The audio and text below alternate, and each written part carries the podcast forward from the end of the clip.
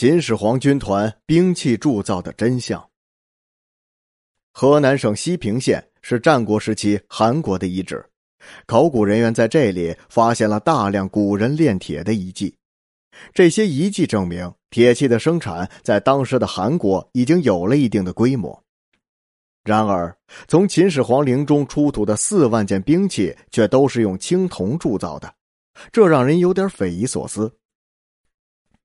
关于荆轲刺秦，《史记》中有这样一段描述：“轲既取图奉之，发图，图穷而匕首现，因左手把秦王之袖。”而右手持匕首镇之，谓至身。秦王惊，自引而起，绝袖，拔剑，剑长，操其势，使恐急，剑尖，故不可力拔。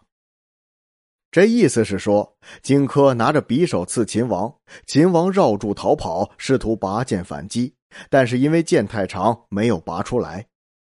青铜材料非常容易折断，所以青铜剑不宜做得太长。秦国人难道连这么简单的道理都不懂吗？一九七四年，考古人员在秦始皇陵兵马俑坑中发现了大量的兵器。通过研究这些兵器，人们开始逐渐了解秦军强大的秘密。在这些兵器中，有一把青铜铸的长剑，它的长度就超过了九十一厘米，可见。司马迁在《史记》中对秦王拔不出剑的原因解释是有一定道理的。在以近距离搏斗为主的古代战争中，长剑显然会比短剑更有优势。但是秦国人是怎么解决青铜剑易折断的问题呢？研究者通过对秦剑进行化学定量分析，发现秦剑的铜锡配比非常好。这种配比恰巧可以让青铜剑的柔韧度和硬度达到一个最好的状态。统一六国之后，为了对付彪悍的匈奴骑兵，秦国人使用了一种叫弩的兵器。弩的射程非常远，与弓不同的地方是，弩上弦的时候是用脚蹬的。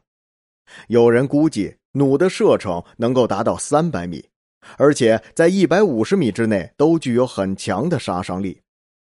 而发射弩的扳机也非常的精巧，弩的扳机运用了一套非常灵巧的机械传递，匈牙在放箭的瞬间会忽然下沉，所以使用者只用很小的力气就能够抠动扳机。抠动扳机所用的力气大小对射击的准确率有很大的影响。秦国人所设计出的这种扳机，让弩相对于弓有了很大的优势。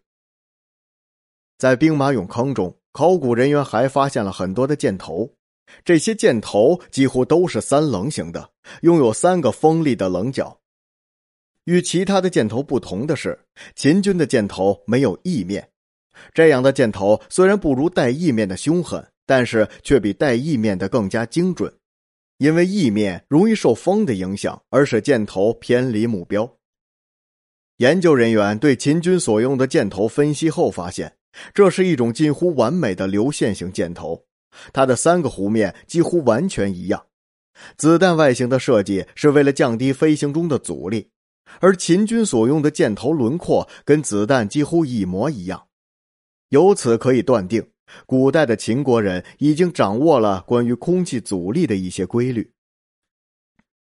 秦国的兵器不仅在设计上非常精巧，在制作上也非常的规整。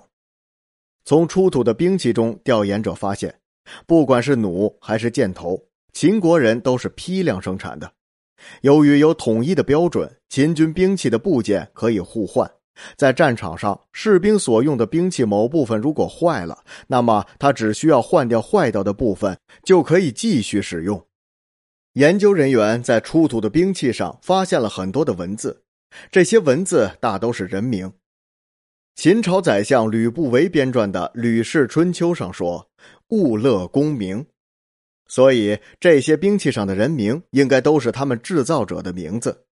而巧合的是，兵器上出现最多的人名就是相邦吕不韦，所以当时作为丞相的吕不韦应该是兵工业的最高监管人。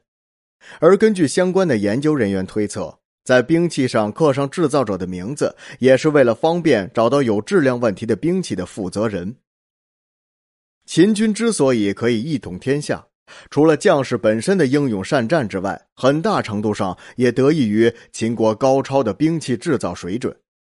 在那科技尚不发达的时代，秦国人就以他们的智慧，创造出了令后世感到震惊的兵器制造业。